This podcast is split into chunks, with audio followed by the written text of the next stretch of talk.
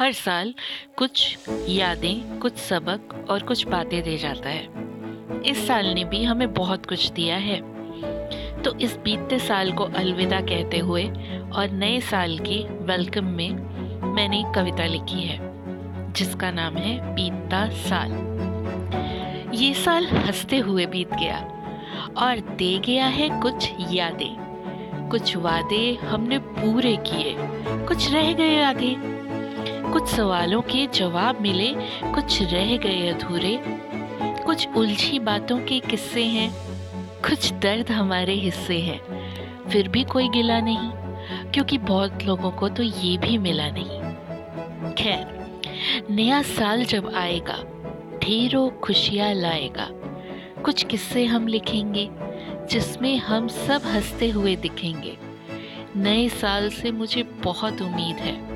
भगवान नए साल में मिठास लाए। हर घर खुशियों से जगमगाए। सबके दिल एक दूसरे से मिले।